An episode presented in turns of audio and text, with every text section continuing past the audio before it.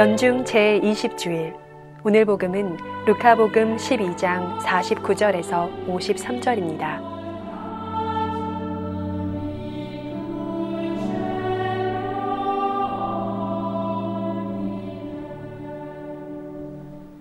주님께서 여러분과 함께 루카가 전한 거룩한 복음입니다. 그때 예수님께서 제자들에게 말씀하셨다. 나는 세상에 불을 지르러 왔다. 그 불이 이미 타올랐으면 얼마나 좋으랴. 내가 받아야 할 세례가 있다. 이 일이 다 이루어질 때까지 내가 얼마나 짓눌릴 것인가. 내가 세상에 평화를 주러 왔다고 생각하느냐? 아니다. 내가 너희에게 말한다. 오히려 분열을 일으키러 왔다. 이제부터는 한 집안에 다섯 식구가 서로 갈라져 세 사람이 두 사람에게 맞서고 두 사람이 세 사람에게 맞설 것이다.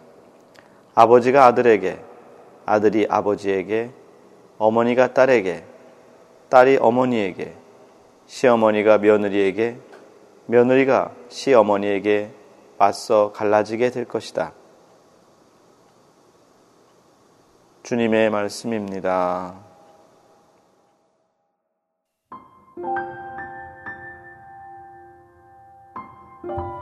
학교법인 사무총장 김영국 요셉 신부의 생명의 말씀입니다.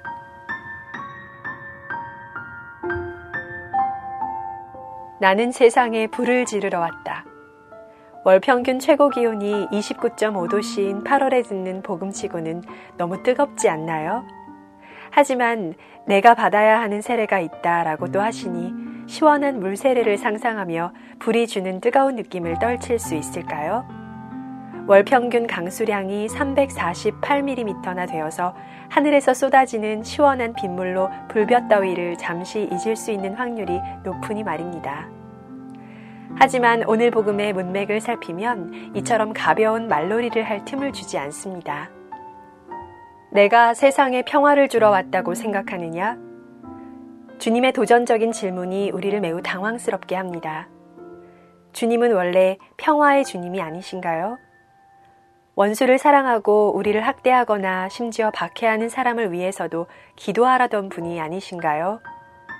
게다가 부활하신 주님께서 제자들에게 나타나실 때마다 평화가 너희와 함께 하고 인사하지 않으셨나요? 예수님의 말씀은 우리를 더욱 몰아붙입니다. 아니다. 내가 너희에게 말한다. 오히려 분열을 일으키러 왔다. 아버지와 아들, 어머니와 딸, 시어머니와 며느리가 서로 맞서 갈라지게 된다는 말씀입니다. 주님이 말씀하시는 평화는 당신이 그토록 타오르기를 바라는 불, 그리고 당신을 그토록 짓누르는 세례와 연관이 있음이 분명합니다. 예수님이 받아야 할 세례는 형식적인 물의 세례가 아니라 당신의 순환과 죽음으로 완성되는 참된 정화의 세례입니다. 이 불은 온갖 죄의 불순물들을 깨끗하게 태워버리고 순수한 신앙으로 거듭나게 하는 불. 그래서 떨쳐버려야 할 것을 움켜쥐고 있는 이들에게는 말할 수 없는 고통을 안겨줄 심판의 불입니다. 주님은 세상의 거짓과 위선과 죄악을 태워버리고 순수한 신앙을 가려낼 수 있는 불이 활활 타오르기를 간절히 원하십니다. 그리스도 예수님과 하나 되는 세례를 받은 사람들은 이제 애매한 태도로 양다리를 걸고 있을 수 없습니다. 주님은 신앙인들에게 분명한 입장, 확고한 결단을 촉구하십니다. 시메오는 아기 예수님을 보며 반대를 받는 표징이 되리라 예언하셨습니다. 주님을 믿으며 주님의 삶의 방식을 따르는 사람들 역시 자신과 가장 친밀한 관계에 있는 가족들로부터도 이해받지 못하고 때로는 미움을 받고 배척당할 수 있다는 것입니다. 오늘의 제1독서에 등장하는 예언자 예레미야는 주님으로부터 받은 말씀이 간교한 대신들의 입장과 완전히 대치되고 게다가 매국적으로 들릴 수도 있음을 잘 압니다.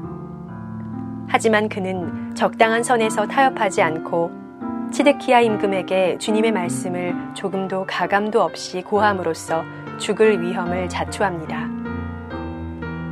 내가 주는 평화는 세상이 주는 평화와 같지 않다는 말씀이 흐트러지기 쉬운 우리의 마음을 다잡아 줍니다.